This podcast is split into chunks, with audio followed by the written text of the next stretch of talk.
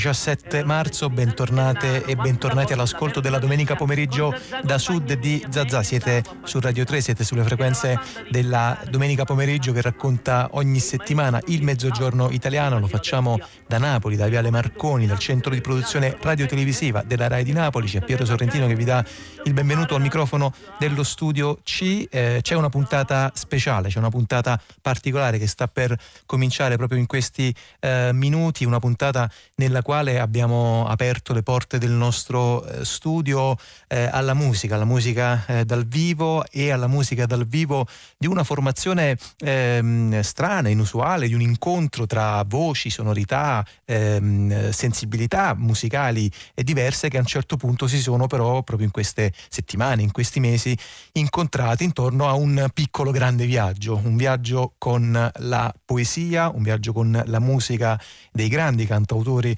internazionali, lo sapete siamo a pochi giorni da giovedì 21 marzo, che è la giornata internazionale della poesia e appunto qui a Radio 3, oggi qui a Zazà vogliamo anche preparare un po' questo percorso di avvicinamento a questa giornata. Ebbene appunto lo facciamo con un eh, live dallo studio C che vede eh, già schierati i Solis String Quartet ed Enzo Gragnaniello. Eh, li salutiamo tra poco ma prima li facciamo esprimere attraverso la loro appunto eh, passione che è quella della musica. Ascoltiamo subito, immediatamente dal vivo a Zazà, questo è Domani volerò.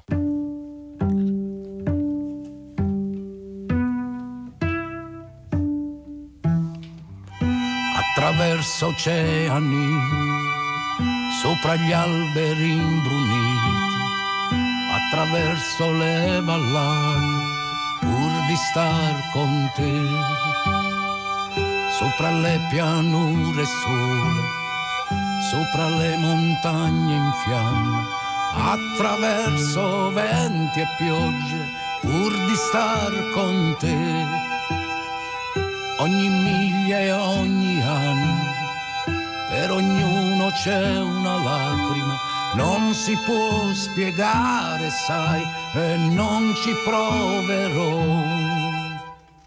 E la notte delle stelle attraverserò i confini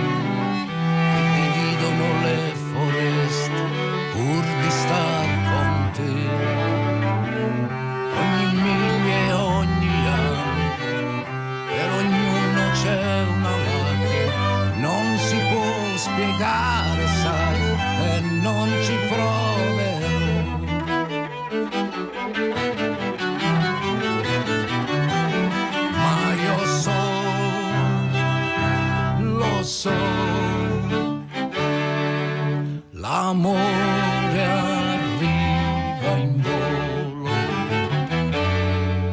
ma stanotte io starò con te.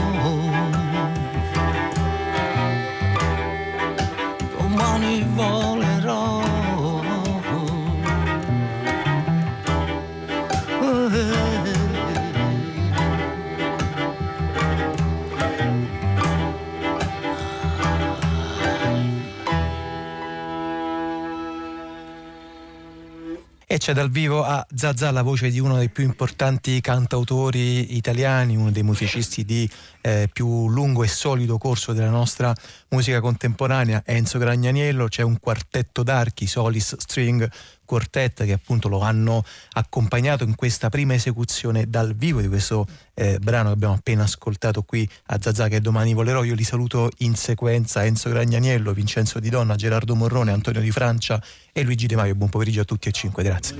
Grazie per essere qui. Ehm, Enzo, allora, intanto ti chiederei prima di tutto di presentarci questo eh, vostro live che eh, un po' ci avete regalato oggi, un, devo dire non ce l'aspettavamo, siamo stati contenti di potervi ospitare in questa domenica pomeriggio. Presentaci anche l'occasione dalla quale, dalla quale, nasce, che è una serie di concerti che avete portato e che state ancora portando in giro eh, per l'Italia appunto dal vivo, in cui state presentando al pubblico come se fosse una specie di album di famiglia, no? come se tiraste fuori le fotografie delle vostre passioni musicali, state tirando fuori ehm, pezzi, brani di musicisti che adesso ne cito soltanto qualcuno, Tom Waits, eh, appunto abbiamo appena ascoltato eh, Nick Cave, eh, Leonard Cohen, Jacques Brel, I Doors e così via ma li state presentando in una versione molto particolare, intanto appunto riarrangiata e soprattutto poi adattata in italiano, quindi non sono delle semplici eh, cover che state eh, portando in giro per l'Italia. Raccontaci Enzo da dove nasce questo progetto, come vi siete incontrati, qual è stata la prima scintilla dalla quale poi avete deciso di eh, appunto impiantare questo tipo di operazione. Ma eh, guarda, questo progetto nasce così con una, una semplicità unica perché ci incontriamo per altre cose mangiando una pizza insieme in una pizzeria. Ci viene in mente mm, Tom Waits, cioè parlavamo di questi grandissimi poeti internazionali e allora ne abbiamo approfittato così, eh, abbiamo buttato in mezzo tipo ma perché non facciamo un disco con questi autori eh, la cosa subito è piaciuta a me, è piaciuta a loro, insomma, e nasce così. Ci siamo incontrati, abbiamo registrato alcune cose e eh, abbiamo visto che venivano in, erano molto belle, diciamo, erano emozionanti. Così Senti, abbiamo questo... continuato a questo appunto questo viaggio poi appunto lo, lo, stavi dicendo subito ricco di emozioni anche ricco di, ricco di sentimenti ehm, per esempio da dove per esempio il primo brano che avete registrato qual è stato? Il primo brano è stato è la canzone dei vecchi amanti di Jacques Brel. Mm. È stato il primo brano che abbiamo registrato. Eh, Gerardo, Gerardo Morrone, allora intanto ricordo la mh, formazione appunto del quartetto d'archi dei eh, Solis String Quartet, Vincenzo Di Donna al violino, Gerardo Morrone alla viola, Antonio Di Francia al violoncello e Luigi Del Maio, Luigi Maio, De Maio scusami, Luigi al, al violino. Eh. Una con, con, confusione credo abbastanza comune in quest'ultimo, quest'ultimo periodo. Gerardo, raccontaci dal vostro punto di vista, dal punto di vista dei Solis, ehm, come avete contribuito appunto alla stesura, alla scrittura, alla proposizione di questi, eh, di questi brani? Voi venite da, una, um, da un'attività musicale che è, è strana nel senso che mescola eh, formazione classica però poi va a pescare nel contemporaneo vi siete sempre mossi su questi piani contemporanei c'è da parte vostra anche una volontà di presentare appunto al pubblico italiano che spesso non ha una grandissima mh, diciamo, frequentazione e amicizia con la lingua inglese appunto i testi, no? voi lo avete inquadrato molto chiaramente questo vostro lavoro in viaggio con i poeti, quindi avete puntato molto l'attenzione sull'aspetto musicale senz'altro ma anche proprio letterario linguistico c'è da parte vostra una volontà di ehm, fare qualcosa di, come dire, di appunto amichevole, friendly come direbbero gli, gli inglesi per una parte di pubblico che magari rischiava invece di perdersi queste eh, Ma io penso perle. che abbiamo riattivato in qualche modo anche la loro memoria, cioè forse per, per, qualche tempo poco sopita, perché questi sono brani strafamosi e con l'aiuto di Enzo abbiamo riadattato i brani, quelli che, su cui Enzo insomma, ha lavorato per adattare il testo in italiano, però veramente sono brani strafamosi, per cui veramente è stato in questo abbiamo avuto un gioco facile insomma, con il pubblico.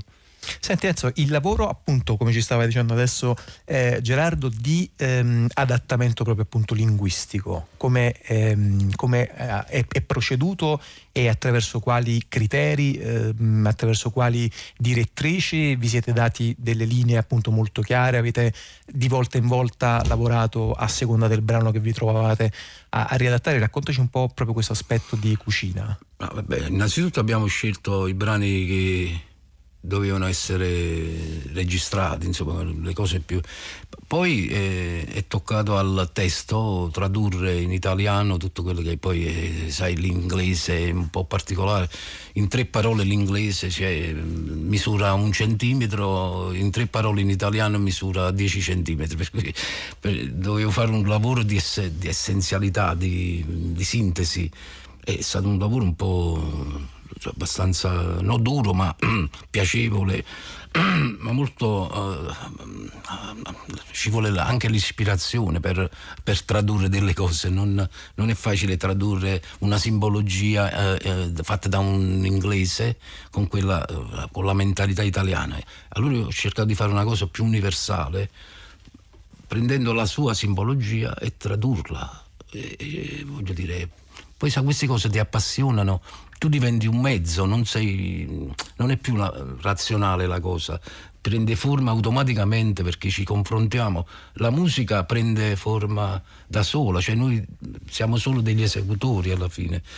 Però tutto questo fatto con il cuore, con passione, come lo siamo noi, perché noi siamo eh, innanzitutto napoletani e viviamo di passione, di sentimento, queste cose, ma veramente non per un fatto... Eh, Io prima ci ho tenuto a presentarti come cantautore italiano tenendomi lontano dalla definizione di napoletano perché no, so che spesso ma io sono nato a Napoli per, ma cioè, però mi piace parlare con gli extraterrestri aspetti gli UFO capite cioè, bisogna capire bene insomma i, i napoletani è un popolo eh, comunque esoterico trascendentale crede al ciuccio che vola, crede in tutto, perché, perché vede oltre.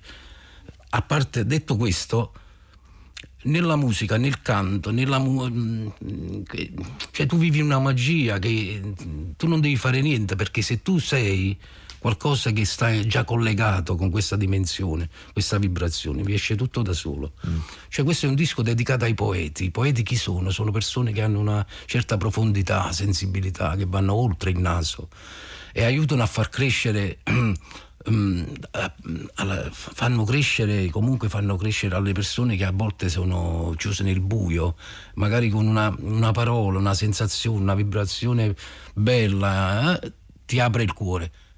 Allora abbiamo scelto i poeti internazionali. Un giorno faremo quelli italiani, un eh giorno sì, io volevo fare anche eh. i filippini. Perché i filippini?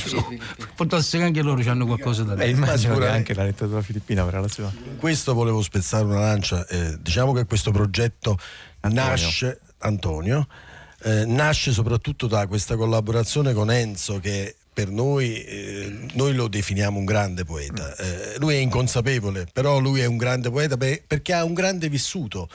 E, e, queste, e, alcune di queste canzoni poteva tradurle solo lui, con la sua, come diceva prima, appunto, la sua poesia, la sua visione della, della realtà che va oltre quello che vediamo, l'apparenza, ma lui vede proprio nel soprannaturale, lui è, ha delle visioni quando scrive, infatti ha, ha, ha, tradotto alcuni di questi pezzi in maniera veramente fantastica, infatti, sublime. Questo è appunto un altro punto che volevo sottoporre alla vostra attenzione, cioè ehm, in che mh, momento la diciamo, la, la, personalità appunto del poeta, del cantante, del cantautore Enzo Gragnaniello si è dovuta arrestare eh, di fronte al testo di partenza e invece quali sono eh, le zone nelle quali è riuscito a infilarsi mettendoci poi anche, anche, del suo, diciamo, quali sono stati i punti in cui la canzone è stata ehm, percepita come da rispettare completamente oppure no, no, eh, come no. punto al, nel quale si poteva io infilare? Ho rispettato perfettamente quello che volevano dire i testi degli autori, insomma non, non ho fatto nessuna mia... c'è qualche... chiaramente ho, ho solo eh, delle simbologie l'ho solo spie- l'ho messo in un'altra chiave. Ecco insomma poi è un fatto soggettivo. Però ho rispettato tutto il testo originale. Allora intanto vediamo adesso come per esempio con abbiamo parlato di poeti, di grandissimi poeti, stiamo per ascoltare eh, sempre dal vivo qui a Zazà eh, appunto una, un adattamento che hanno realizzato Enzo Gragnaniello e i Solis String Quartet, appunto forse da uno dei mh, mm, più eh, riconosciuti e, e, oggettivi a livello internazionale, cioè Elionor Cohen. Questo che stiamo per ascoltare dal vivo è eh, Balliamo fino alla fine dell'amore.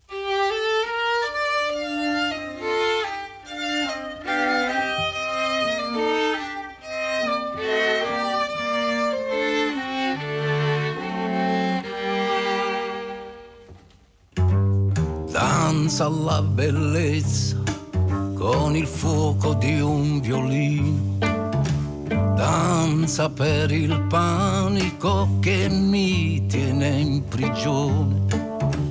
Alzami da terra come se io fossi un fiore e balliamo alla fine dell'amore.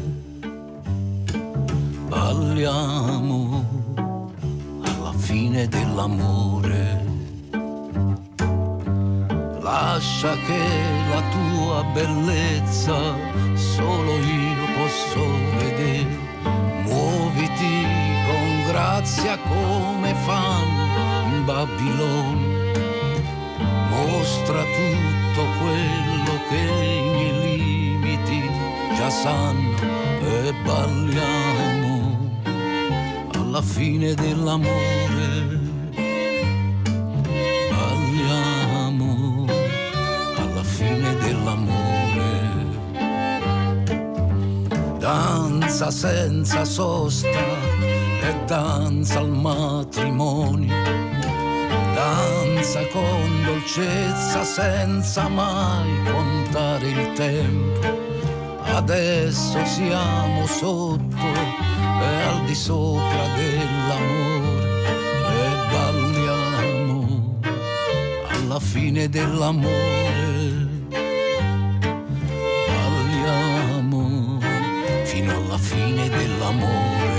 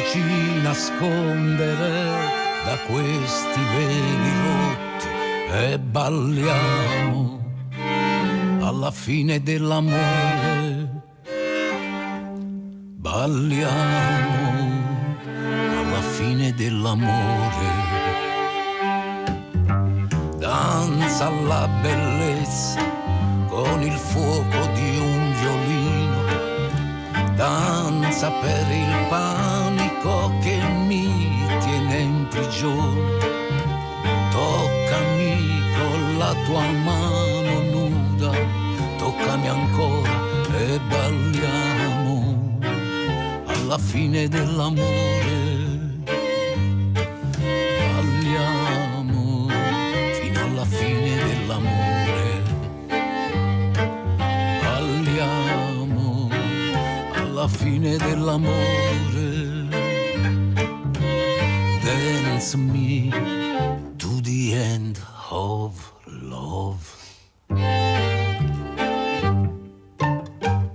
E allora continua, continua questo eh, live oggi pomeriggio qui a eh, Zazà, Enzo Gragnaniello e i Solis String Quartet ci stanno proponendo pezzi eh, dal loro ultimo eh, concerto che appunto stiamo anche imparando un po' a conoscere a mano a mano che stiamo anche ascoltando le loro esecuzioni. Lo ricordo appunto qui dal vivo dallo studio C del centro di produzione radiotelevisiva della RAI di Napoli, quella che abbiamo appena ascoltato è eh, Balliamo fino alla fine dell'amore, appunto un adattamento e un riarrangiamento da un pezzo di eh, Leonard Cohen ed è un brano che ci porta a, uh, ad andare in Algeria. andiamo in Algeria con una eh, guida d'eccezione che ci ha raggiunto qui in studio e che saluto, è uno eh, scrittore appena pubblicato eh, dall'editore Mesogea, eh, un romanzo eh, veramente di grande interesse che si intitola Lo specchio vuoto. Lui è Samir Toumi, buon pomeriggio Samir, benvenuto, benvenuto.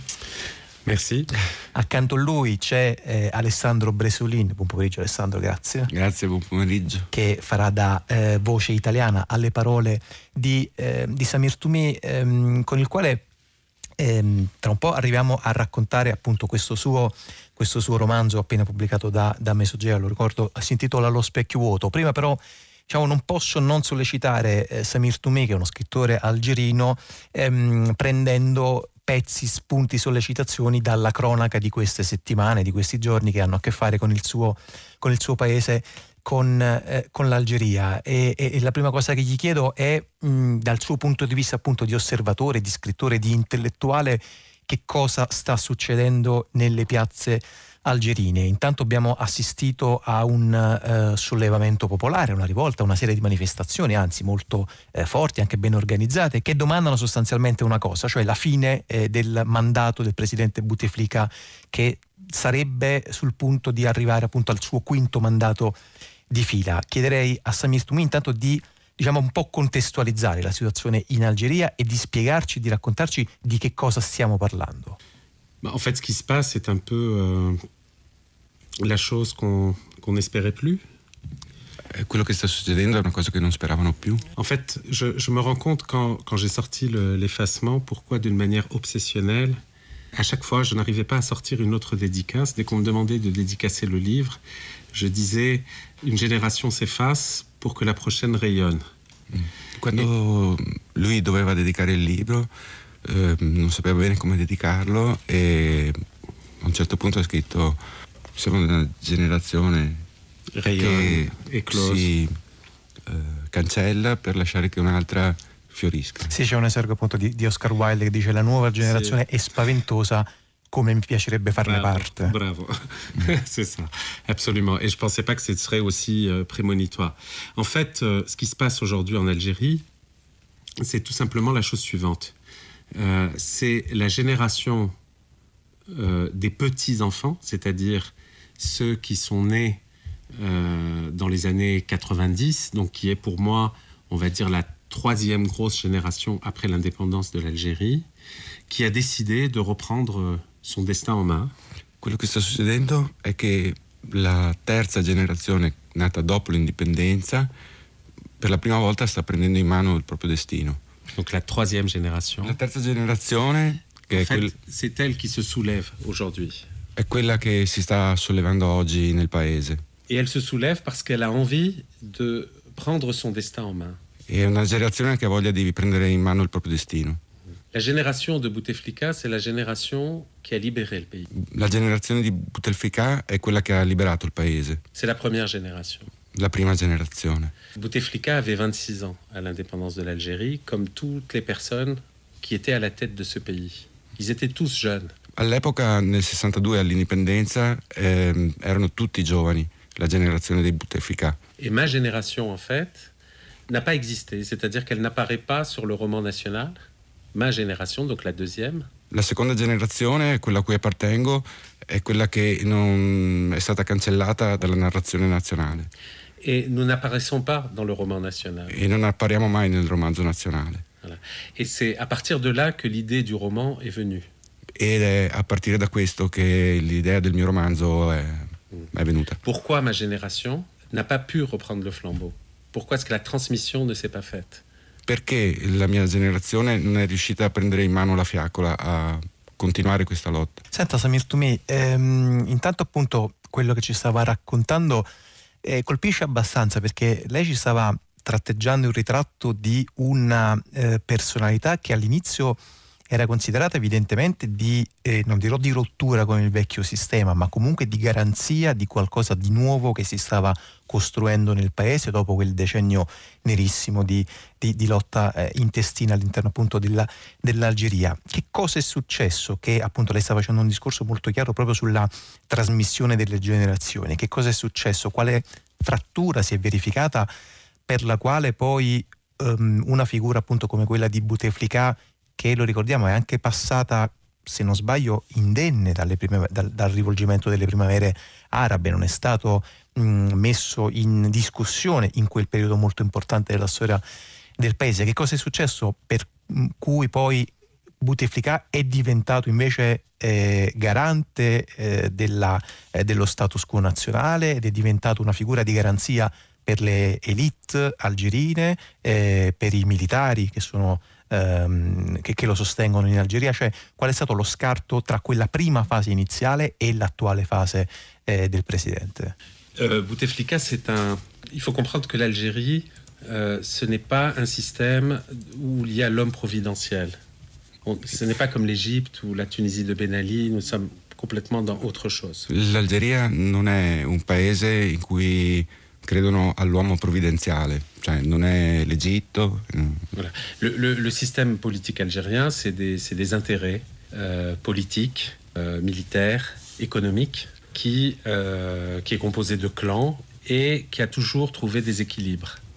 Il sistema politico algerino è composto da diversi interessi politici, economici, militari et qui se suddividono in clan. Voilà, pour trouver, et ces clans-là, en fait, ont toujours recherché l'équilibre. Et questi clan hanno sempre cercato un equilibrio. Et puis, il y a eu des ruptures. Des ruptures, par exemple, nous avons eu octobre 88. Poi ci sono stati dei momenti di rottura come in ottobre 1988 con le rivolte. Le, le, printemps, le printemps berbère, etc. Euh, la primavera berbera et altre rivolte popolari. Mais ce qui se passe aujourd'hui, c'est vraiment cette, euh, cette, génération qui, elle, n'a pas connu donc le terrorisme, n'a pas, pas été bercée par la guerre d'Algérie, E qui, oggi c'è questa generazione che non ha conosciuto né il terrorismo, l'epoca del terrorismo fondamentalista degli anni 90, e nemmeno eh, l'indipendenza. C'est ça, qui est complètement connectée au monde. Connessa al mondo, questa generazione. Et surtout, qui connaît parfaitement le système. E soprattutto una generazione che conosce molto bene, perfettamente il sistema. Et c'est sa principale force. Questa è la sua principale forza. Senta Samir Tumi, due ultime questioni di carattere generale, poi andiamo a raccontare ehm, il suo romanzo. Ehm, la prima delle due questioni che le pongo è che cosa è rimasto eh, delle primavere arabe. Noi in Occidente le abbiamo guardate, le abbiamo osservate, le abbiamo raccontate con grande entusiasmo, con grande speranza. Ehm, sembra che a un certo punto abbiano avuto una fase di stallo, addirittura una fase poi di ehm, restaurazione. Eh, qual è attualmente, eh, dal suo punto di vista, dal suo osservatorio, lo stato di salute appunto di quella eh, stagione che, ehm, ripeto, forse più in Occidente che invece eh, dalle, da, dalle vostre parti aveva creato grandissima ehm, aspettativa eh, per quel che riguarda rivolgimenti in positivo euh, delle eh, condizioni politiche di quei, popoli, di, di quei popoli, di quei paesi. Alors, vous savez, quand on, quand on voit les choses de, de nos pays, c'est très différent. È vero che quando vediamo le cose dal nostro paese, le cose sono molto diverse. Vu d'Occident, euh, le monde arabe, c'est une forme d'unité. Visto dall'Occidente, il mondo arabo è un'unità. Hmm. Alors que, en fait, euh, rien ne ressemble moins euh, à l'Algérie que l'Égypte ou la Libye. E invece niente assomiglia meno all'Algeria che l'Egitto o la Libia. Nous n'avons pas du tout les mêmes trajectoires. Non abbiamo le stesse traiettorie. Nous n'avons pas les mêmes systèmes politiques. Non abbiamo sistema, lo stesso sistema politico. Nous n'avons pas évolué de la même manière. E non, abbiamo, non siamo evoluti nello stesso modo. Et donc je pense que l'erreur déjà, c'est de faire le lien avec toutes ces histoires. Quindi già l'errore è legare insieme tutte queste diverse storie. Par exemple, euh, en Algérie, nous avons vécu quelque chose de similaire aux expériences démocratiques de 2011 en 1988. Ad esempio, noi abbiamo vissuto qualcosa di simile a quello che è successo nel 2011 già nel 1988. Qui s'est terminé avec la fameuse décennie noire et plus de 200 000 morts.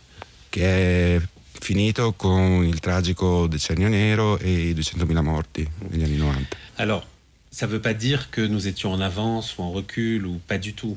Non vuol dire che eravamo più avanti o più indietro, non è questo il punto. Ça veut dire que nous n'avons tout simplement pas la même trajectoire. Vuol dire semplicemente che non avevamo la stessa traiettoria. Et pas les mêmes enjeux. E nemmeno la stessa posta in gioco. À court terme, évidemment, à long terme, oui. Je pense que tout le monde aspire à vivre dans des sociétés démocratiques, des, démo des, des, des sociétés où chacun est libre. Ça, c'est, je pense que c'est un idéal de l'umanité entière. Certo, a breve termine le traiettorie sono diverse, forse a lungo termine sì, sono uguali, perché tutti aspirano, aspiriamo a vivere in delle società democratiche dove i diritti siano rispettati. Voilà. Mais les chemins, les chemins ne sont pas les mêmes. La strada comunque non è la stessa. Voilà. Et donc pour y voir plus clair, il vaut mieux séparer les, les, les, choses et regarder pays par pays et voir un peu quelle est la trajectoire de chaque pays et qu'est-ce qui fait que ça a marché, ça n'a pas marché, etc. Per capire meglio bisognerebbe prendere singolarmente i paesi dove si sono svolte le rivolte e singolarmente, paese per paese, capire bene qual è la posta in gioco. Parce que chaque pays expérimente par rapport à sa propre histoire. Ogni paese sperimenta in base alla propria storia. Par exemple, nous, nous avons vécu l'expérience intime de la violence. Nous savons ce que c'est que la violence, nous savons ce que c'est que perdre un proche, euh, nous savons ce que c'est qu'un massacre. Tout ce que l'Occident a vécu euh, avec le terrorisme, nous l'avons vécu quotidiennement. Noi abbiamo un rapporto intimo con la violenza, la conosciamo profondamente. Quello che ha vissuto l'Europa col terrorismo noi lo conosciamo molto profondamente. C'est ce qui a expliqué, par exemple, le scepticisme de beaucoup d'Algériens en 2011. Il che spiega un po' lo scetticismo che avevano gli algerini nel 2011.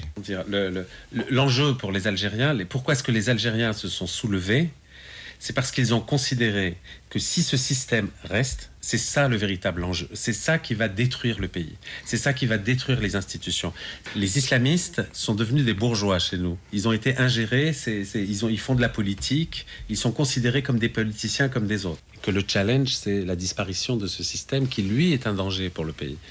Dopo gli anni del decennio nero, eh, il fondamentalismo è stato assorbito dal potere e proprio per questo gli algerini che scendono in strada vedono la continuazione di questo sistema come il pericolo principale. Allora, ehm, Samir Toumi, eh, lo ricordo, è qui a Napoli perché nei giorni scorsi ehm, era appunto in tour per presentare il suo eh, primo romanzo, credo sia il primo romanzo in assoluto tradotto in italiano, mi, mi conferma Samir Toumi, da, dall'editore Mesogia che è Lo specchio vuoto.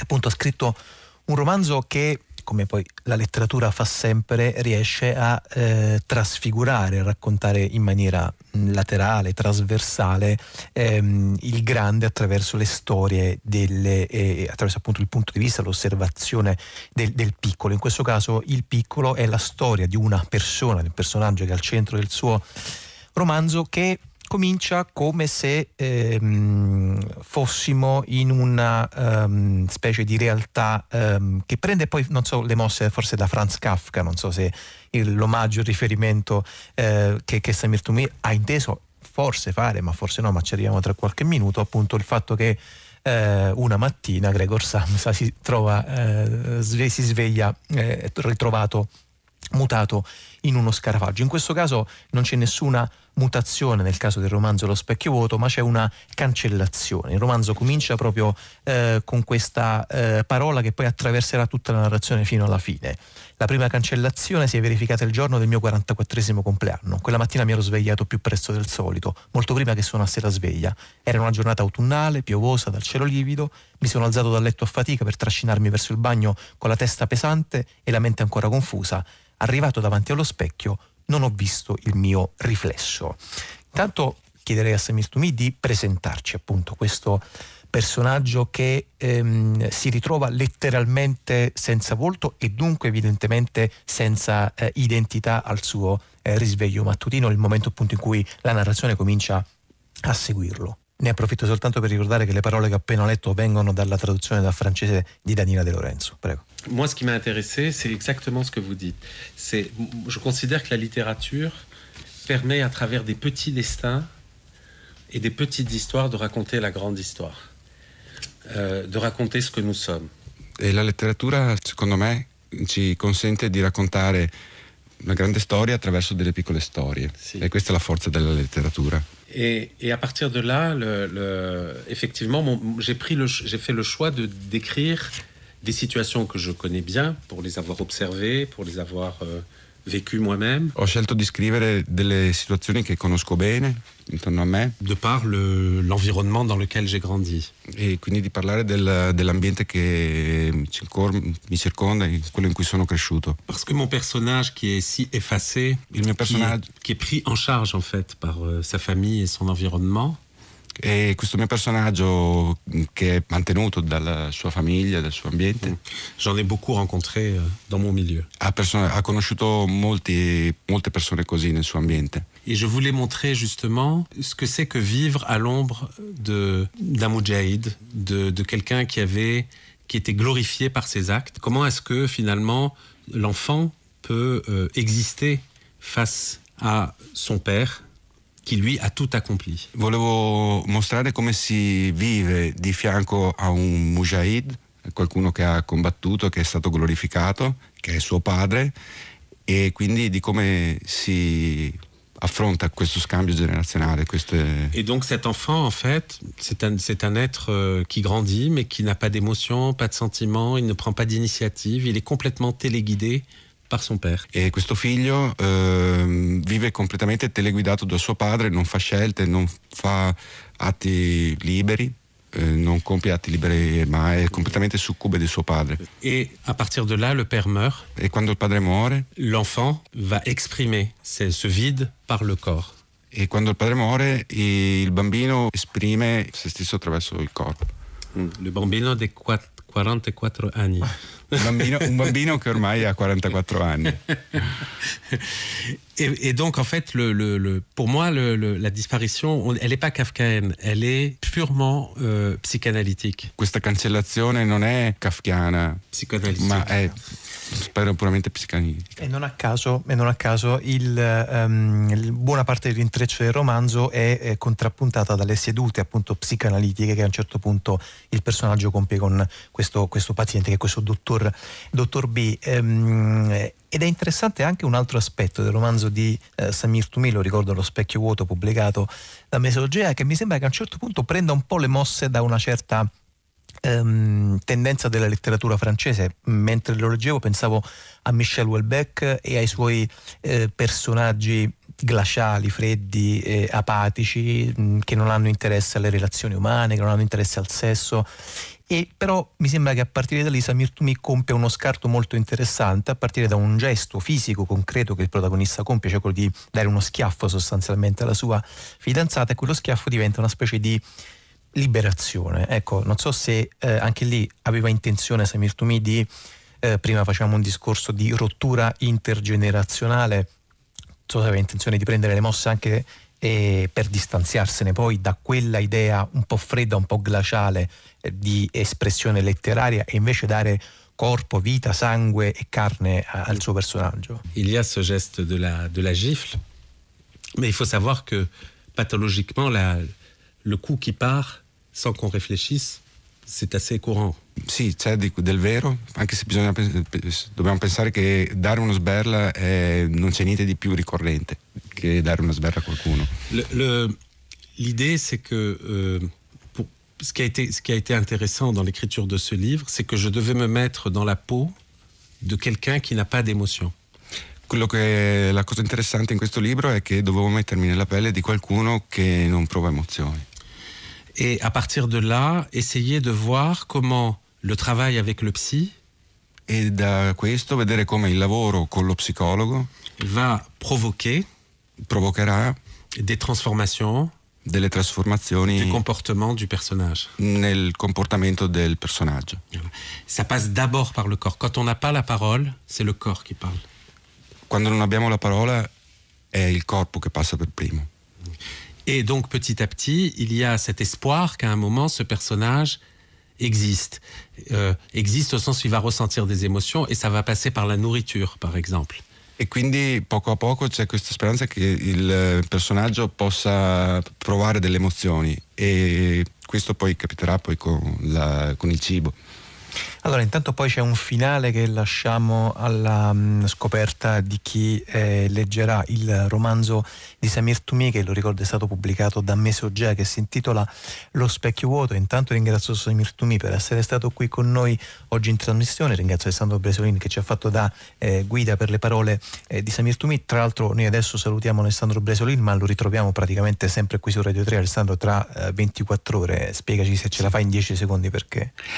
Beh, eh, domani partirà um, Tre Soldi, eh, un documentario, un lavoro mio che su Molenbeek, in cui si tratta di un ritorno. A Molenbeek, è una realtà che ho conosciuto, mh, mm, in cui mh, mm, parto dall'idea di capire cos'è Molenbeek oggi, come si vive, dal momento in cui è stata stigmatizzata in, da tutti i media del mondo in modo abbastanza univoco, eh, quindi essendo una realtà più complessa di quello che è, eh, mi sembrava giusto. Eh sì, poi diciamo fa il paio con i discorsi che abbiamo appena eh, fatto adesso proprio sull'Algeria. Grazie, esatto. grazie a Samir Toumi, ehm, grazie, grazie per essere stati grazie, qui con merci. noi oggi in trasmissione. Noi continuiamo eh, nostra, il nostro concerto, il nostro concerto dal vivo. E allora ascoltiamo, questa è la canzone dei vecchi amanti dal vivo a Zazà.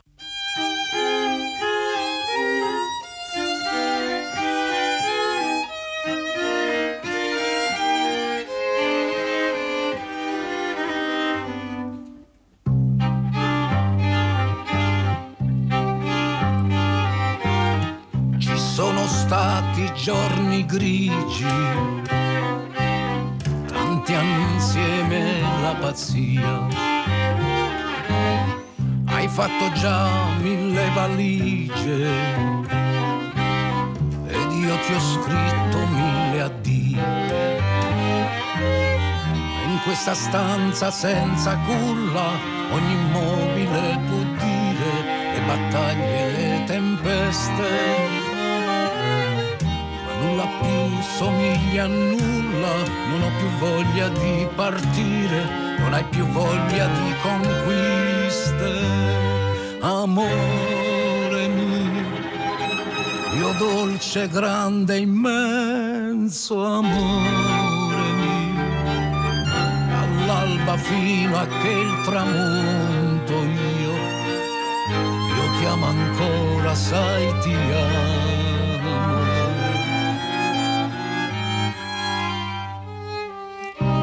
Conosco tutti i tuoi problemi, di me conosci le magie. Ti leggo in viso se hai segreti e quando hai voglia di andar via. Ma sì, hai preso qualche amante, bisogna pur passare il tempo, bisogna pur che il corpo esulti posso dirti finalmente che ci è voluto del talento d'essere vecchi e non adulti. Amore mio, mio dolce, grande, immenso amore mio, dall'alba fino a il tramonto io, io ti amo ancora, sai ti amo.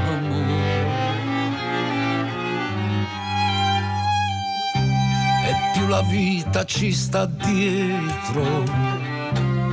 E più tormento ci darà. Ma per due amanti ancora peggio, la pace e la serenità.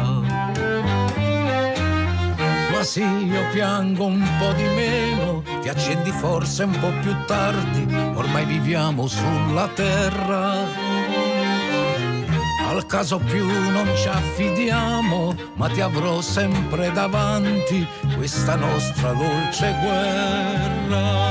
Amore mio, mio dolce, grande, immenso amore mio, all'alba fino a che il tramonto io, io ti amo ancora, sai ti amo.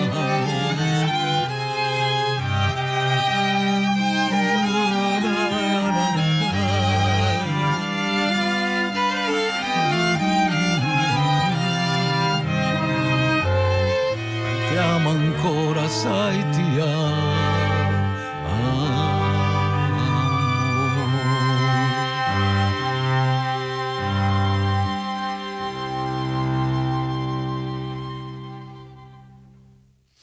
Siete sulle frequenze di Rai Radio 3, siete all'ascolto della domenica pomeriggio da sud di Zazà e soprattutto siete in compagnia del eh, piccolo concerto live che in questa puntata abbiamo preparato per voi con la eh, compagnia, la partecipazione di Enzo Gragnaniello e i Solis String Quartet che ci stanno proponendo appunto dal vivo dal nostro eh, studio una serie di pezzi che hanno portato in giro, che stanno tuttora continuando a portare in giro nei loro concerti appunto dal vivo nei teatri italiani. Si parla di eh, poeti, in viaggio con i poeti, il nuovo progetto che appunto Enzo Gragnaniello sta eh, portando in giro con i Solis String Quartet e prevede l'adattamento, la rielaborazione, il riarrangiamento di una serie di brani famosi, famosissimi della musica di cantautori internazionali. Appunto abbiamo sentito in questi eh, minuti un pezzo, ecco Enzo per esempio questo pezzo che abbiamo sentito, no? È abbastanza curioso, questo è, è, Jacques Brel, che è la canzone sì. dei vecchi amanti. Ehm, è stato curioso, divertente, forse anche istruttivo che questo brano era stato cantato, eseguito durante un famoso talent show musicale appunto della nostra azienda, della RAI, ed era stato presentato sia da chi eh, vi partecipava, ma anche raccontato il giorno dopo sui giornali come un pezzo di Franco Battiato. Mm. Ehm, questo secondo te ci dice qualcosa del fatto che appunto poi la musica e di chi la fa e di chi la esegue e anzi addirittura poi spesso come dire, le ehm, eh, proprietà originali dei brani vengono ehm, confuse perché in questo caso appunto era stato assegnato a Battiato un, pe- un pezzo che era di, di, Jacques Brel. Cioè secondo te questa cosa è, dire, vi- va vista necessariamente in maniera negativa oppure boh, è bello che invece la musica sia no, qualcosa che posi- è sempre positivo perché eh, Battiato sicuramente con la sua classe con la sua eleganza ne ha fatto un gioiello sicuramente e a me piace molto e dipende in quale mano passa, passano le cose, insomma, sai, la vita è fatta così, insomma. Io l'ho fatto, cioè, so, già, a me già era tradotto, è stato tra, tradotto uh, da, da, Bardotti. E, un Bardotti Michele del Prete, vedo. È Michele del Prete, esatto. Cioè, eh, a me è piaciuto questa traduzione, l'ho cantata, l'ho sentita. Succede così nella musica. Nel, niente di sovrapposto, niente, non, deve, non, deve, esserci vanità, mm. devi metterci il cuore e basta. E mi pare che Enzo Gragnanello sia un um, sublime interprete proprio di questo modo di interpretare, oltre che di eseguire la musica. Uh, ai Solid String Quartet volevo chiedere qualcosa che poi si collega appunto a quello che ha appena detto Enzo Gragnanello, cioè il fatto che appunto poi la musica no, contiene dei corridoi aperti che mh, mm, i musicisti attraversano uh, un po' come gli pare, uh, a seconda della sensibilità del momento, ed è proprio una delle vostre cifre caratteristiche. Ehm, vi chiederei se avete poi a tempo Vincenzo Di Donna, Gerardo Morrone, Antonio Di Francia e Luigi De Mai, appunto i Solis String Quartet, intanto di presentarci quello che secondo voi è il vostro brano più rappresentativo da questo punto di vista, dal punto di vista diciamo del ehm, mescolamento, dell'ibridazione, eh, lo diciamo prima, voi avete una formazione classica, avete fatto il conservatorio, però poi vi siete sì. molto anche allontanati da quell'esperienza. Anche allontanati, era necessario allontanarsi pure da papà e mamma, no? come è stata la mamma musica. Sì, abbiamo fatto questo brano che è proprio l'emblema della nostra cifra stilistica, proprio di arrangiamento, di portare eh, alla musica, diciamo, mescolare sia la musica classica che la musica, eh, diciamo, dei grandi autori del momento, come in questo brano che abbiamo uh, fuso uh, Mozart con Piazzolla perché Piazzolla è stato un grande musicista de, del nostro secolo che è scomparso penso una ventina di anni fa e, e, diciamo che questo brano di Mozart in qualche modo eh, ricordava un po' questo mondo del tango. Questa, eh, il, il, brano di Mozart è K542 eh, Adagio e fuga di Mozart. Occhio non sbagliare che siamo su Radio 3 eh, 546 non mi ricordo. Comunque era un adagio e fuga di, di, ah, di Mozart e, e, l'abbiamo fuso con un altrettanto brano famosissimo uh, di Piazzolla che è Libertango. E da questa fusione di, di, questi due mondi musicali apparentemente distanti tra loro come l'Argentina, il tango e la musica classica per eccellenza come Mozart ne è nato questo brano che dà titolo Mozart Tango dal vivo a Zazà Solis String Quartet questa è Mozart Tango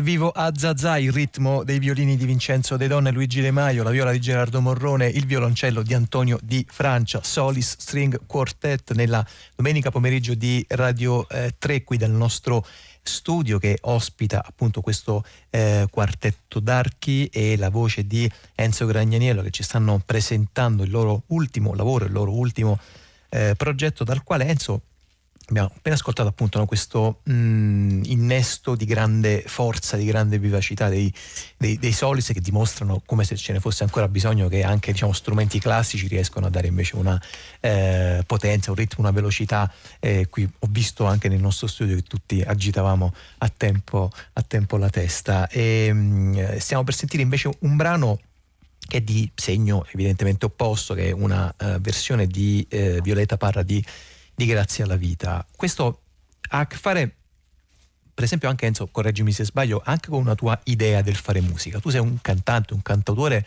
che non è mai andato troppo dietro all'attualità della cronaca, eh, all'urgenza, mm.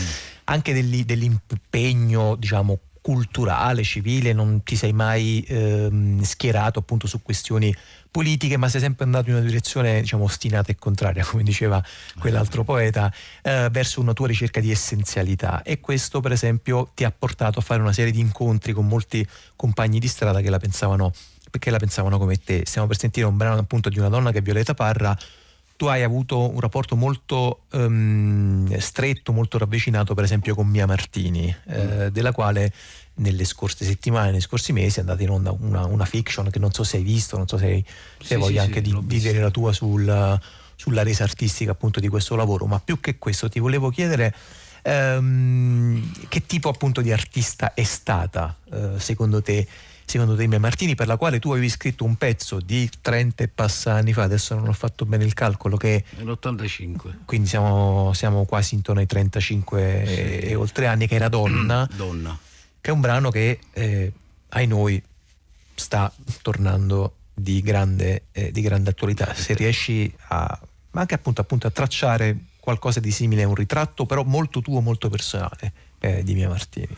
Ma Mia Martini un, innanzitutto quelle sono anime che nascono così. Mia Martini è un talento unico. Insomma, io l'altra volta ho, fatto, ho spiegato a Red, a Red Ronnie delle cose, no? così, in una cena. Io eh, gli disse: Guarda, tu devi cominciare a vedere bene chi c'ha il filo d'oro Uh, se no um, va a finire che esaltiamo cose che insomma sono, non, non ce l'hanno il filo d'oro, non sono collegate e facciamo il, tocchiamo il rischio di interferire poi l'essenziale, cioè la musica eh, non è altro che una preghiera. Mia Martini è nata con questo filo d'oro, è un artista che poteva cantare anche l'elenco telefonico e, e te lo faceva diventare passione. Mm, io quando l'ho sentita cantare nell'83, era 83, 84, 80, no, nell'85 84 in un posto mm, insomma non molto bello.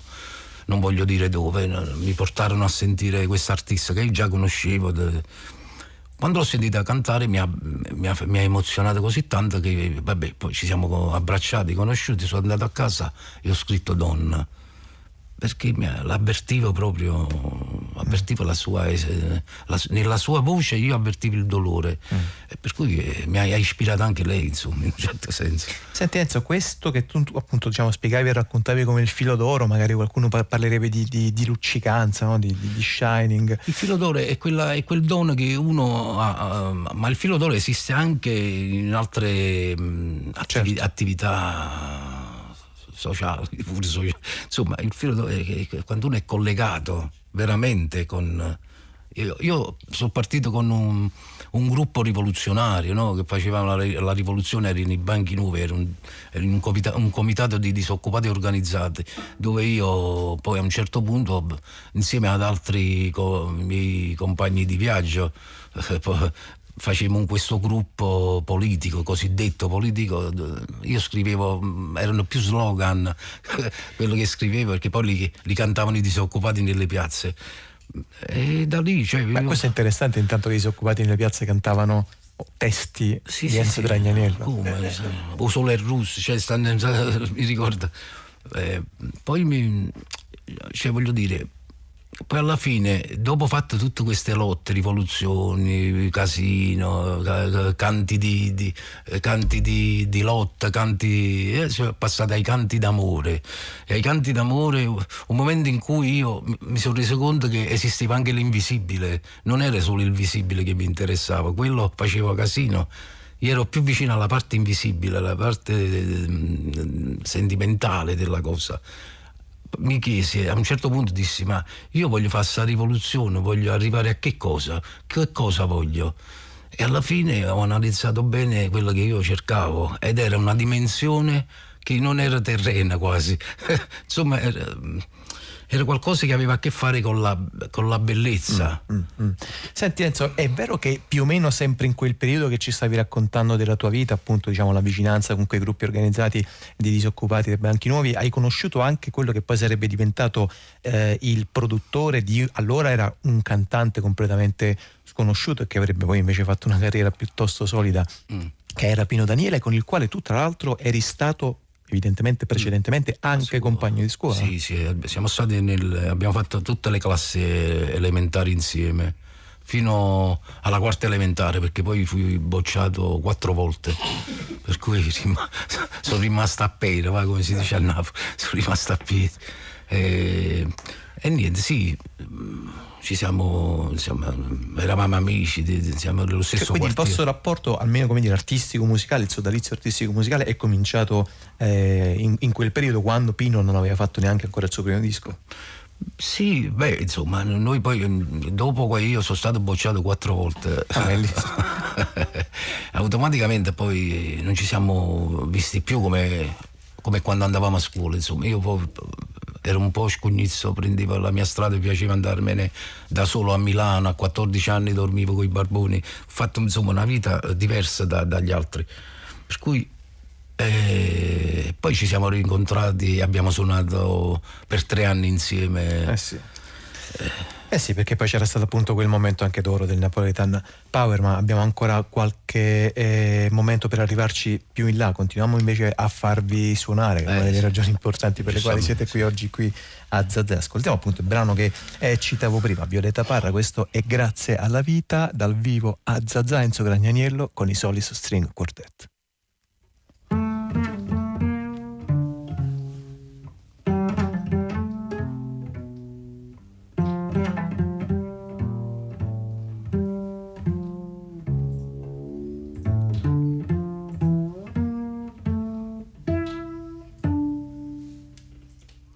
Grazie alla vita che mi ha dato tanto, mi ha dato due occhi che quando li apro chiaramente vedo il nero e il bianco, chiaramente vedo il cielo alto brillare al fondo nella moltitudine la donna che amo.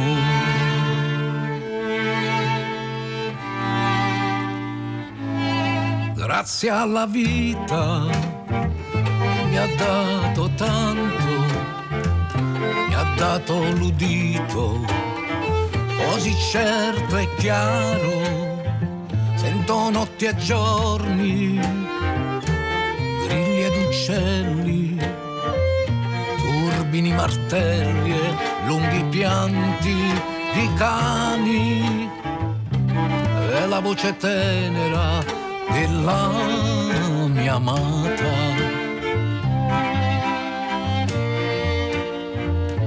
Grazie alla vita che mi ha dato tanto, mi ha dato il pasto e i miei piedi stanchi con loro attraverso città pozze di fango, le spiagge vuote, valli e poi alte montagne.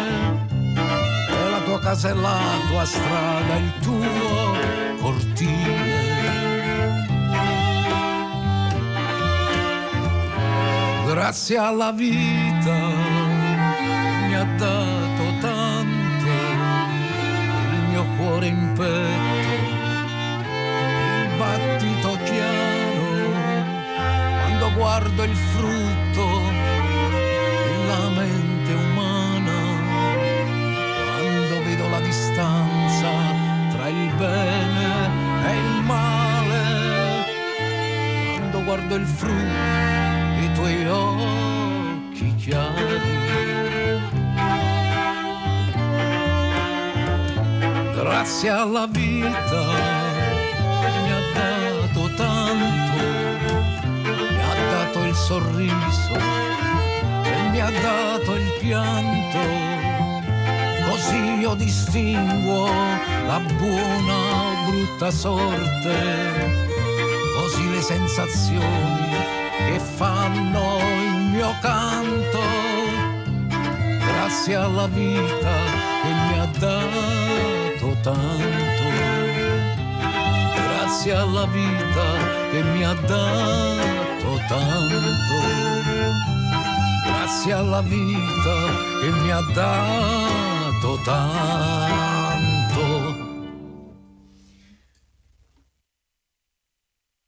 Vivo, rigorosamente dal vivo, oggi a Zazà state ascoltando la musica di Enzo Gragnaniello e dei Solis String Quartet. Abbiamo appena ascoltato l'esecuzione di un brano eh, di Violeta Parra che grazie alla vita nella mh, versione credo di Gabriella Ferri, no? Mi confermate? Sì. È quella che sentito, abbiamo sentito era una, un adattamento, un riarrangiamento di Gabriella Ferri. E a proposito di vita, a proposito di grazie alla eh, vita di grande eh, vitalità, erano anche le eh, esperienze del teatro eh, di avanspettacolo, teatri eh, scalcagnati, copioni eh, scalcinati, riarrangiati alla bella e meglio. Molte sono le commedie che il cinema ha eh, dedicato appunto al teatro di avanspettacolo. Due di queste ce le racconta adesso Goffredo Fofi nella nuova puntata di Bellezza e Bizzarria.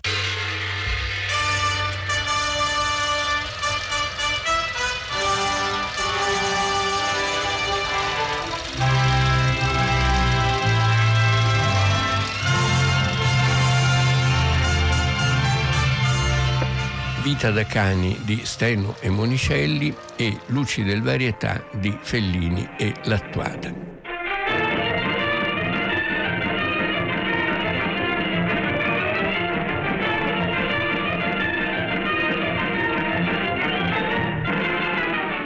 È curioso che siano due film, ciascuno con due registi, con due autori e tutti e quattro che hanno un qualche rapporto con la storia che raccontano, perché o autori o frequentatori di quella forma di spettacolo minore che era l'ava spettacolo, succedaneo del teatro di rivista, del grande teatro di rivista, dove c'erano i D'Apporto, i Walter Chiari, c'erano i Totò e le Magnani, c'erano le Vande Osiris, erano spettacoli per una certa borghesia, diciamo. Costava anche molto andare a teatro allora a vedere le riviste della Vandissima a Milano. Insomma. E l'ava spettacolo era una forma povera di rivista, era una mezz'ora di spettacolo che precedeva il film. Quindi se il film veniva dato che ne so, all'Ambra Iovinelli in eh, tre rappresentazioni, quattro rappresentazioni durante la giornata, in certi posti come a Napoli si aprivano i cinema alle 11 di mattina, allora, questo voleva dire che c'erano almeno due o tre spettacoli preceduti dal spettacolo, cioè da queste che erano riviste sgangherate, scopiazzate, con un comico, in genere comici falliti, ma a volte anche grandi comici. Io ho trovato il mio pappagallo pappagallo, bello, bello, bello, bello, verde e giallo e col becco a rollo, è tutto bello solo per me. L'ava spettacolo era una, una scuola, per molti è stata una scuola, anche per quelli che dovevano scrivere, perché scrivevano copioncini, battute, eccetera, eccetera. Dalla spettacolo e dalla rivista sono nati grandi comici, Totò, Magnani, Fabrizi, Sordi, Macario, D'Apporto, Vanda Osiris, eh, eccetera, eccetera. C'è un racconto bellissimo sul mondo della rivista di, di Giovanni Testori che si chiama Sì Malamasiero, sulle lotte tra i fans di Vanda Osiris e quelli della Masiero, altra Lauretta Masiero, altra diva della rivista a Milano negli anni, negli anni del boom, negli anni 60. Vita da cani e Luci del Varietà raccontano lo stesso mondo, un mondo sgangherato, povero, comici in qualche modo di ultimo livello, un po' falliti, capocomici mm, che per dar da mangiare alla compagnia devono inventarsi di tutto, truffe continue agli albergatori, ai ristoratori. Eh, il conto fatto? Sì, 37.500 lire. 37.500, da Le do 38.000 magari, no? 38.500 di più. Ah, 38. Rimane a questa donna. No, non è donna, donna. È la mia signora. Ah, scusi, è mia 38.000 moglie. ugualmente, la ragazza del... del beh, No, ma dell'assegno non so cosa farmene. come? Dell'assegno non so cosa farmene io. Lei mi darà subito 37.500 lire in contanti, capito? capisco, forse non l'hanno pagata mai con l'assegno, chi pagano No, sempre ma i sa contanti. come Io sono preferisco, pagare vero? Quanti ne abbiamo Preferisco i oggi? soldi subito. Oggi ne abbiamo 24. 24, dunque. Sì, ma è inutile che lei scrive sembra- è Ma marzo. stia tranquillo, perché ci sono i fondi depositati, marzo. Lei perde del tempo inutilmente. Ma- Mi deve dare 37 Io credo- Sì, è buono, non lo segna fa- non lo scriva affatto. lasci la mano Non perché devo firmare, Non posso altrimenti sembra una firma falsa. A mio, mio cuore del liquido, sia gentile. Ma perché scusi, non sono soldi questi? Forse devo mettere in dubbio il libretto degli assegni, non è mica falso. No, non è... Eh, noi ma... stiamo trattando con Galantoni, siamo attori. ma io non le ho detto che lei è un cane. Dunque, eh, Nino Martone, lei domani mattina... Ma lascia fare. Se non mi fa fare sotto la rinuncia, no, no, no, è perfettamente inutile, non lo accetto mica, sa. Perché qui hanno mangiato a brutto muso, ha capito? Perché Non vuol scrivono dire che hanno mangiato a brutto muso? Perché devono fare di carne, Eh, ma capito? perché dovevamo mangiare i tavolini secondo Lei Allora va? 38.000 lire perché gliele dovrei dare? i soldi e Ma i soldi non sono soldi questi, Non li depositati accetto, per non, cammino con i liquidi in tasca. Non li accetto questi, voglio non può rifiutarsi lei di prendere un assegno. Io li rifiuto. E allora le banche che esistono a fare, signore mie? A me non mi riguarda perché ma Ma lei dire? buono. Siamo tanto amici, siamo italiani, santo Dio. Vogliamoci bene, ma sempre in guerra così. Io sono un io ho girato mezzo mondo, ha capito? E voglio i soldi, ma come glielo devo dire? Eh, eh, lei, lei parla francese con me. con questo gusto del girare l'Italia povera, del fare una vita un po' stramba, ma sempre meglio che fare l'operaio in fabbrica o il contadino sulla terra. Era un mondo che aveva quel tipo di fascino, dell'irregolarità, della marginalità.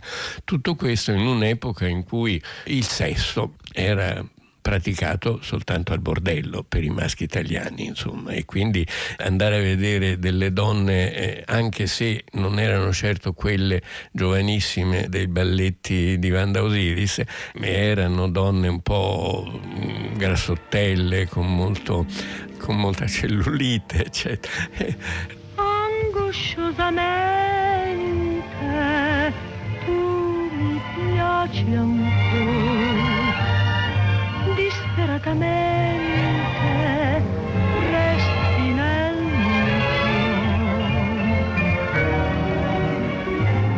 Allora, questi due film raccontano tutti e due la stessa storia, eh, in modi molto diversi e questo rende il paragone molto singolare. Io personalmente preferisco Vita da Cagni, Stene Monicelli a Luci del Varietà di Fellini e Lattuada. Il primo film di Fellini, il primo film in cui grazie a Alberto Lattuada, suo amico, lo sceneggiatore Federico Fellini, con ambizioni di regista, firma una regia, co-regia. Poi c'è stata tutta una polemica tra di loro perché Fellini era un po' prepotente, tendeva a dire i meriti del film sono tutti miei e l'attuale diceva adesso non scherziamo, insomma, io ho raccolto varie testimonianze di attori e personaggi legati alla lavorazione del film che tutti dicono no, il vero regista era l'attuada, Fellini imparava il mestiere allora, stava cominciando, certamente molte idee erano sue, il mondo dell'avaspettacolo conosceva molto meglio Fellini che aveva scritto gag e intere riviste per l'avaspettacolo e per il teatro di rivista,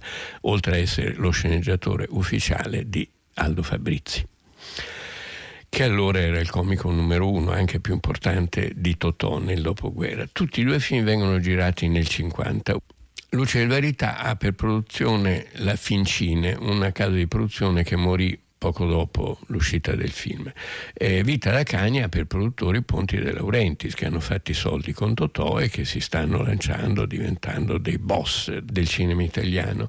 Eh, sono in concorrenza, non si sono fatti la spia, è semplicemente che l'aria del tempo ha invitato questi sceneggiatori a, a creare delle storie su questo mondo che conoscevano molto bene.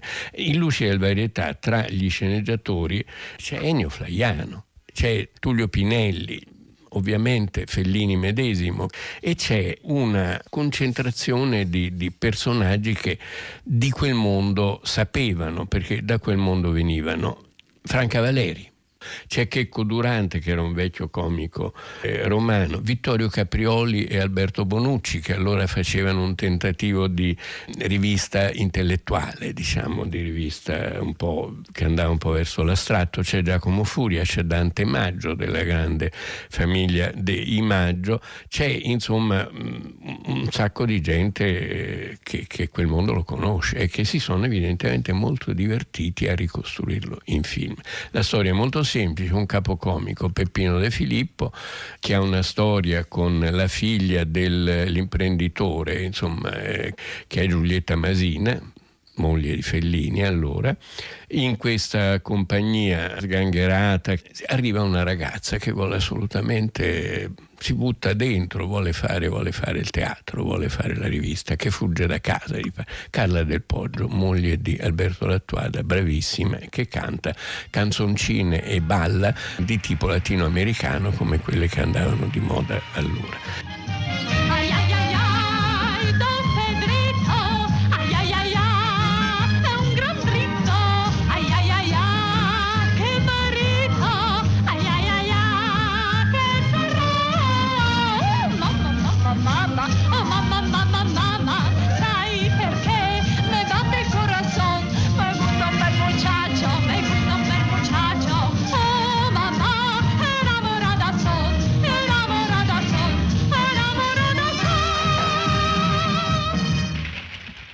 La miseria del spettacolo che viene raccontata in giro per le province italiane, tutto girato intorno a Roma ovviamente.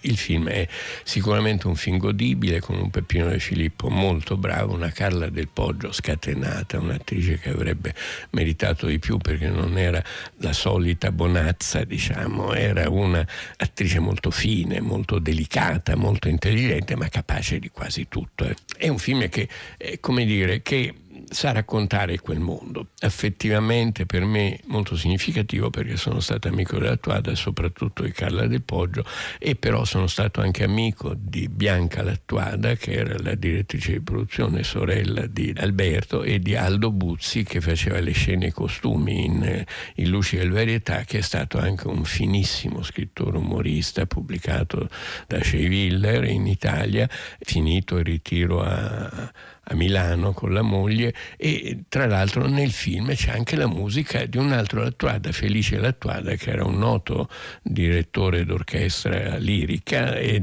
e anche compositore, ha scritto anche delle opere, insomma Felice Lattuada a Milano era un nome.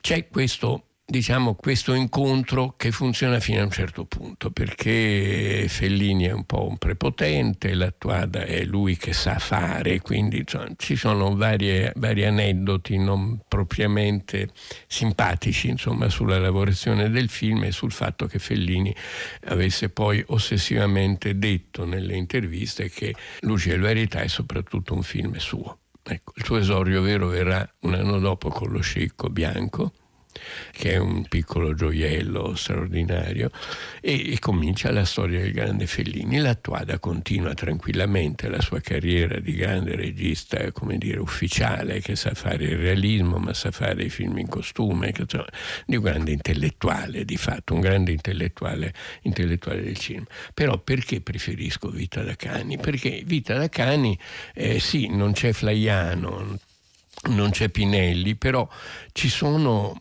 altri che quel mondo conoscono molto bene e soprattutto c'è Steno e Monicelli, che erano due compari molto simpatici che hanno fatto i film di Totò, hanno fatto un sacco di film, anche loro venivano dalla sceneggiatura e venivano, avevano anche scritto per la rivista eh, con Nage e Scarpelli, loro compari di anni e anni, con una predisposizione che va oltre il fellinismo, se così si può dire, che va verso il melodramma.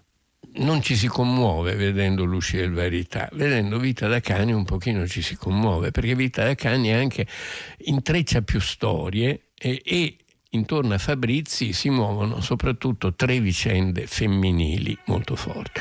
Una, Gina Lollobrigida, è la giovane che vuole fare carriera, che si infila dappertutto e che alla fine sfonda, viene presa dai grandi della rivista, fa una, una scena sociale nel suo campo e, e ovviamente Fabrizi che si era innamorato deve rinunciare a questa storia. Il mio dell'Equador, con 450 vacche e mille tor, agli occhi storti ed un naso lungo quattro dita, ma il mio Pedrito vale un tesoro, anche se dopo lo sposerò così com'è. Pesa un quintale però che cosa importa a me? A 450 vacche e mille tori,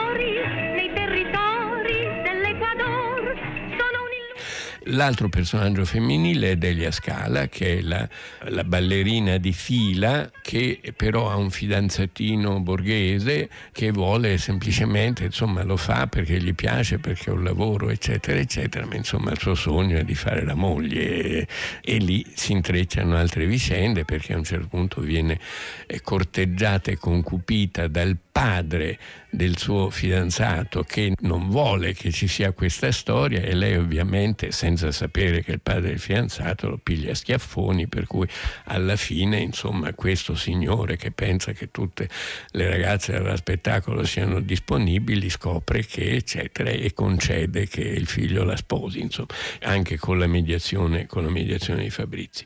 C'è però anche una terza storia che è quella veramente melodrammatica, Tamara Alice. Tamara Alice chi era? Era una giovane attrice inglese, delle tante che finivano nel giro romano del cinema che ha fatto molti film in Italia con un certo successo. Era una bellezza un po' statuaria strana un po' algida un po' fredda però con un certo fascino. E lei è il personaggio vero perché lei all'inizio del film è fidanzata di Marcello Mastroianni che è un giovane operaio con la passione dell'invenzione tecnica.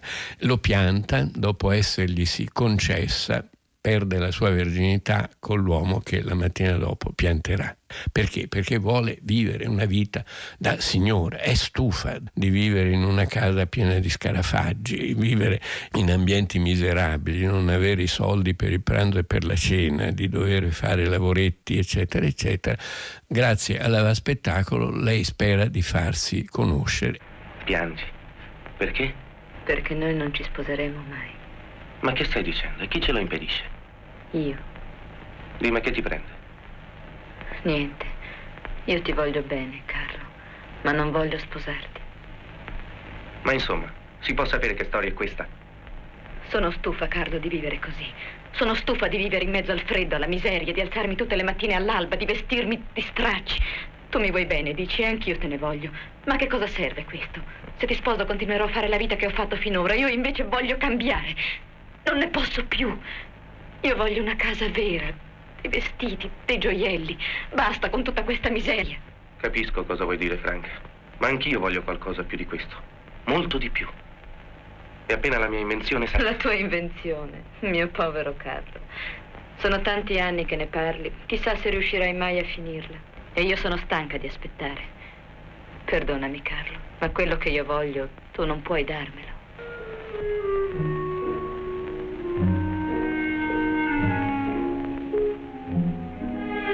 E infatti si fa conoscere da chi? Da un ricco imprenditore milanese orrendo, basso, tarchiato, pelato, interpretato da un simpatico attore che si chiamava Furlanetto Furlan, eh, Firulano ovviamente, suo, anche lui da rivista veniva da quell'ambiente, e che è una, una copia quasi esatta di quello che era il commendator Rizzoli, insomma, che non era molto bello, che anche lui sposò grandi dive, e, ebbe storie, eccetera, eccetera.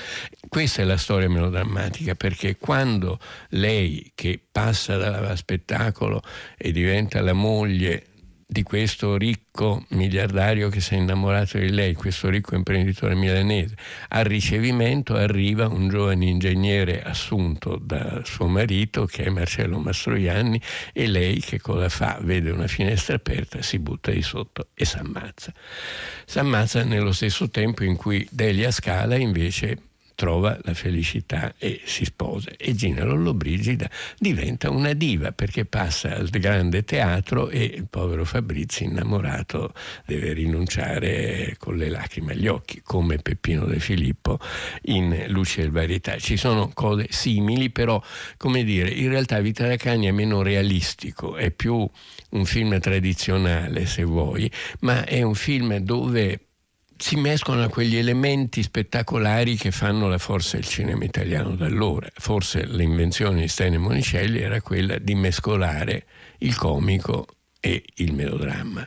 Quindi di ricorrere anche a tutti i trucchi del, del melodramma, delle storie, no? delle storie, da piangere, insomma, la storia di Tamara Les potrebbe essere un fumetto, un fotoromanzo di Grand Hotel eh, di allora, no? e, e, però lo fanno con una grande misura e con una grande, con una grande grazia.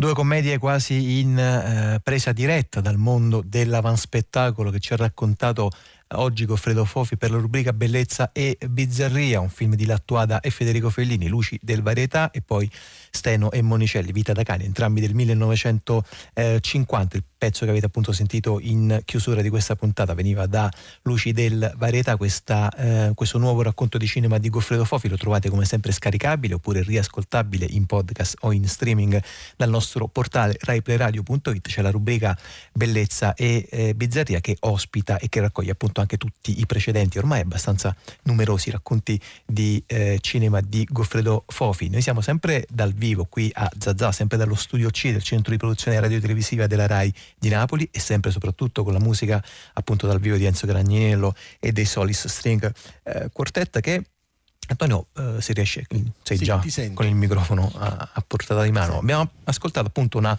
un racconto di, eh, di, cinema e pensavo, mentre appunto poi sentivo queste questa narrazione di Goffredo Fofi che molti dei brani che avete proposto nel vostro lavoro in viaggio con i poeti vengono da appunto cantautori, cantanti di fama internazionale, le cui produzioni sono spesso state utilizzate per, eh, per il cinema, per esempio come colonne sonore, o addirittura sì. sono stati registi.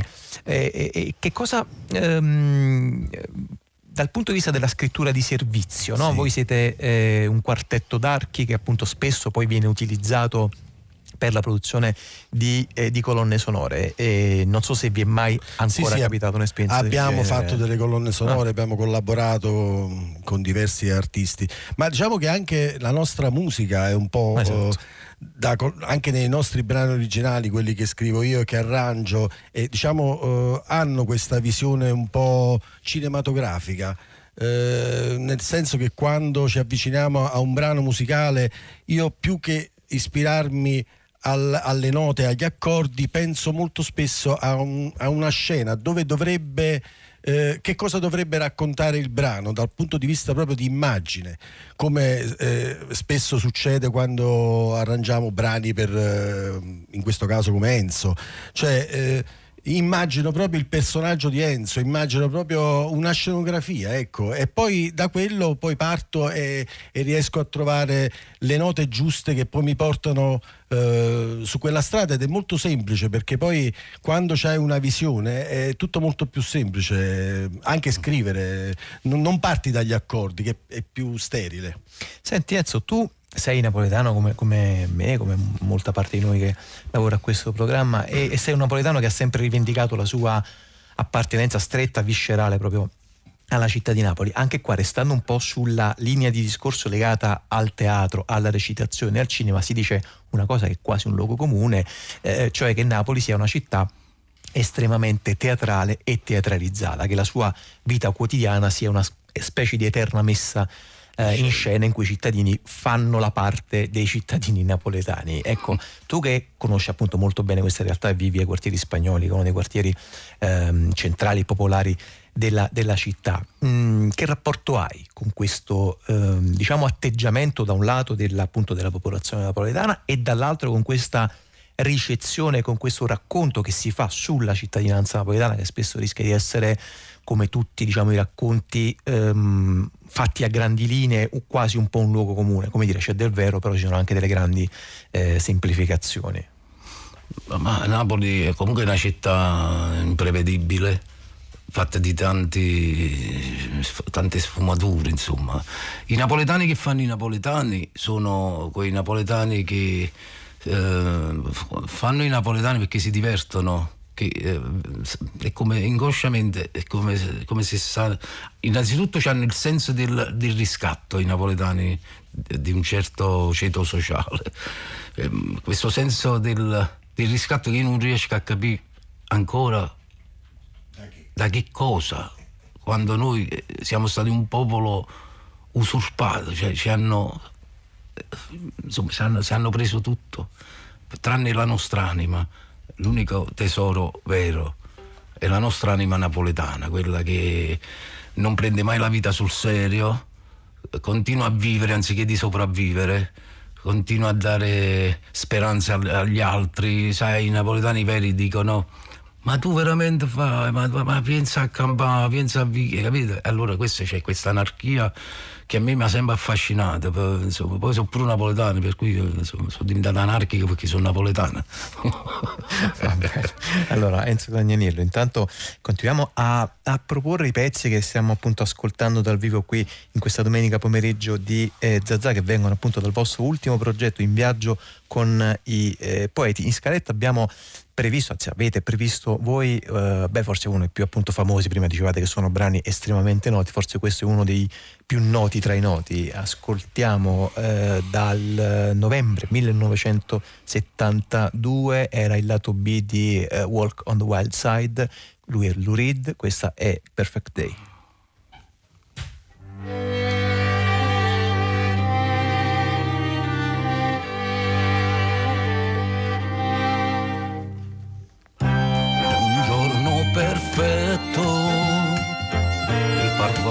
Bere sangria quando è buio andiamo subito a casa. È un giorno perfetto voglio andare con te allo zoo è più tardi andiamo subito a casa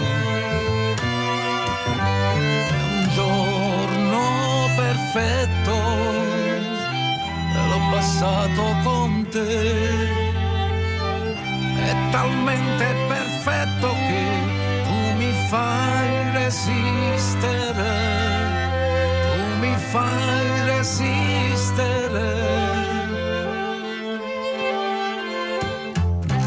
È un giorno perfetto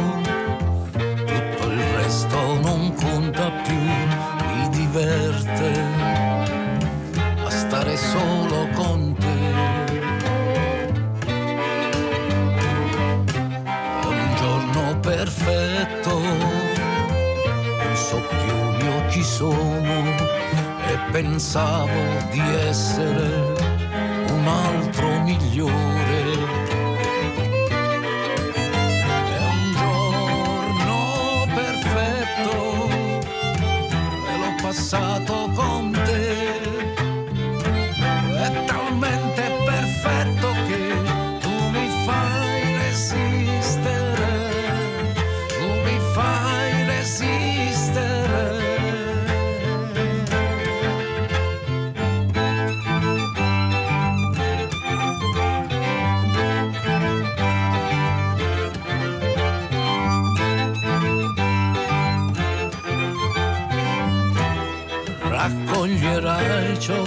hai seminato. Raccoglierai ciò che hai seminato. Raccoglierai ciò che hai seminato.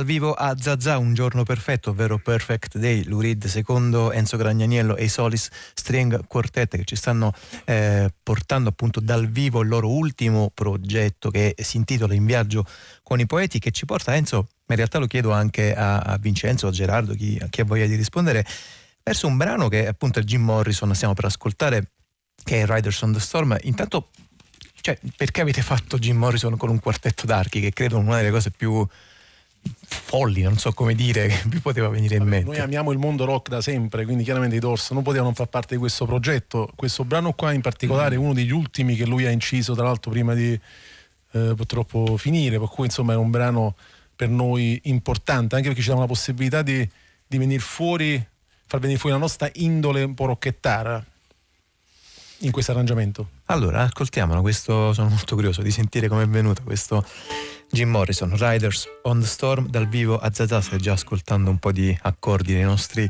violini qui nello studio, Vincenzo Di Donna, Gerardo Morrone, Antonio Di Francia, Luigi De Maio con la voce di Enzo Gragnaniello, Riders on the Storm, The Doors.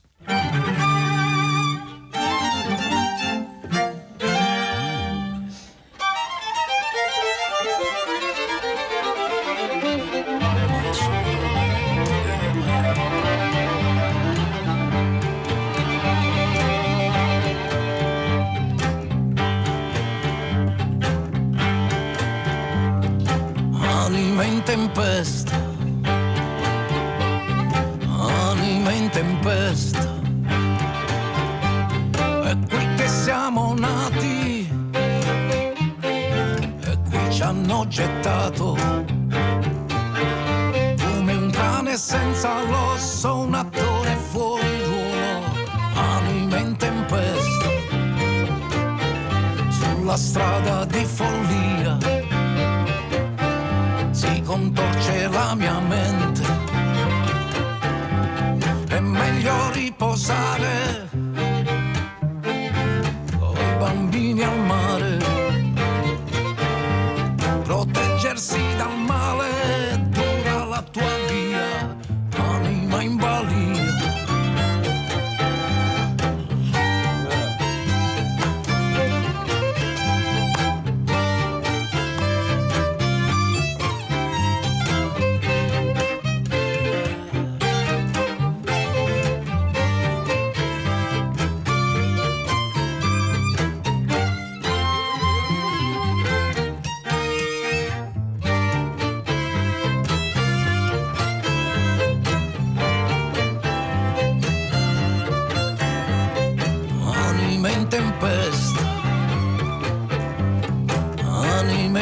tempesta. Prendi la sua mano,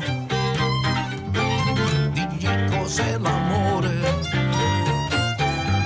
La nostra vita è un viaggio e mai non finirà, anima in tempesta.